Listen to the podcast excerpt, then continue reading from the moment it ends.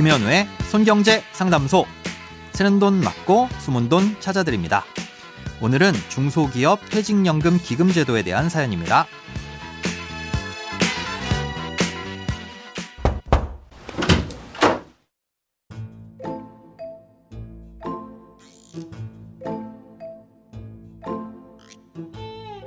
안녕하세요. 제가 다니는 회사에서 중소기업 퇴직연금 기금제도 푸른 씨앗을 도입하려고 합니다.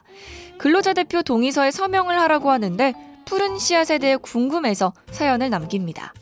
설명 자료나 인터넷을 찾아보면 회사 입장에서의 장점은 자세하게 나와 있는데 근로자에겐 어떤 부분이 좋고 나쁜진 찾아볼 수가 없더라고요. 과연 동의를 하는 게 좋은지 상세한 설명 부탁드립니다.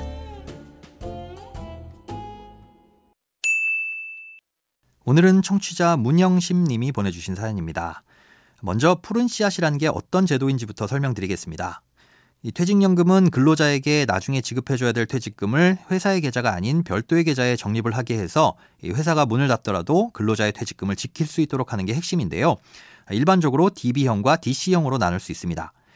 DB형 퇴직연금은 회사가 관리를 하지만 이 수익률과 상관없이 근로자가 받게 되는 퇴직금은 똑같습니다. 퇴직 직전 3개월 평균 임금의 근속 연수를 곱한 금액이 퇴직금인데요. 회사가 관리하고 있던 DB 계좌에서 그 금액을 꺼내서 지급해주는 개념이라고 보시면 됩니다. DB형 계좌의 수익이 많이 나더라도 회사의 부담이 줄어들 뿐 근로자의 퇴직금이 늘어나거나 하지는 않는다는 거죠. 반대로 운영을 잘못해서 손해가 발생하더라도 회사가 책임지고 근로자에게 줘야 될 퇴직금을 맞춰줘야 합니다. 이런 DB형 퇴직연금은 임금 인상률이 높을수록 근로자에게 유리합니다. 신입사원 때는 월급이 200만 원이었지만 10년쯤 근무한 뒤 퇴사할 때는 월급이 500만 원이라면 퇴직금은 과거 신입사원 때 받았던 월급과는 무관하게 500만 원을 기준으로 계산해 줘야 되기 때문인 거죠. 반면 DC형 퇴직연금은 근로자가 관리하기 때문에 운용 수익에 따라 받게 될 퇴직금도 달라지게 됩니다. 회사는 근로자가 1년을 근무하면 한 달치 월급을 이 근로자가 운용할 수 있는 DC 계좌에 납입해 줍니다. 아, 그럼 근로자가 각종 금융상품 중에서 마음에 드는 걸 선택해서 운영하는 거죠. 예, 그렇게 운용을 해서 수익이 많이 나면 나중에 받을 퇴직금이 그만큼 늘어나게 되는 것이고 손실이 발생하면 퇴직금이 줄어들게 되는 겁니다.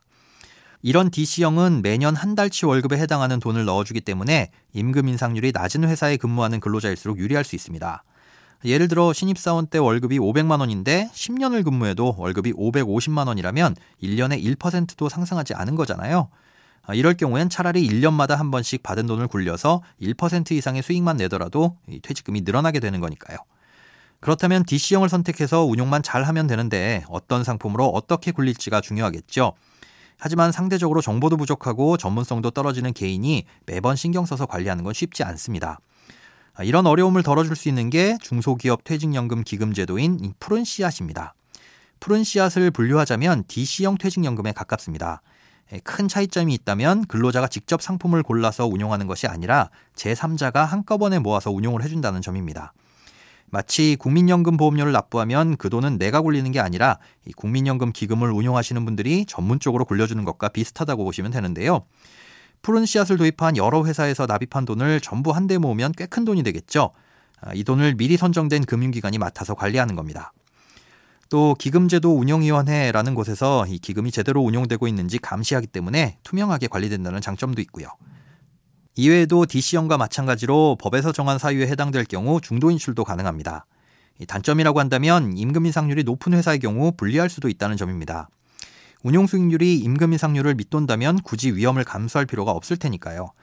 이 다니시는 회사의 평균 근속 기간이 길고 퇴직 시점의 임금이 크게 올라가는 구조라면 DB형이 유리할 수 있으니 이런 점을 살펴보셔서 결정하시기 바랍니다. 돈에 관련된 어떤 고민이든 상관없습니다. imbc.com 손에 잡히는 경제 홈페이지로 들어오셔서 고민 상담 게시판에 사연 남겨주세요. 새는 돈 맞고 숨은 돈 찾아드리는 손경제 상담소. 내일 다시 만나요.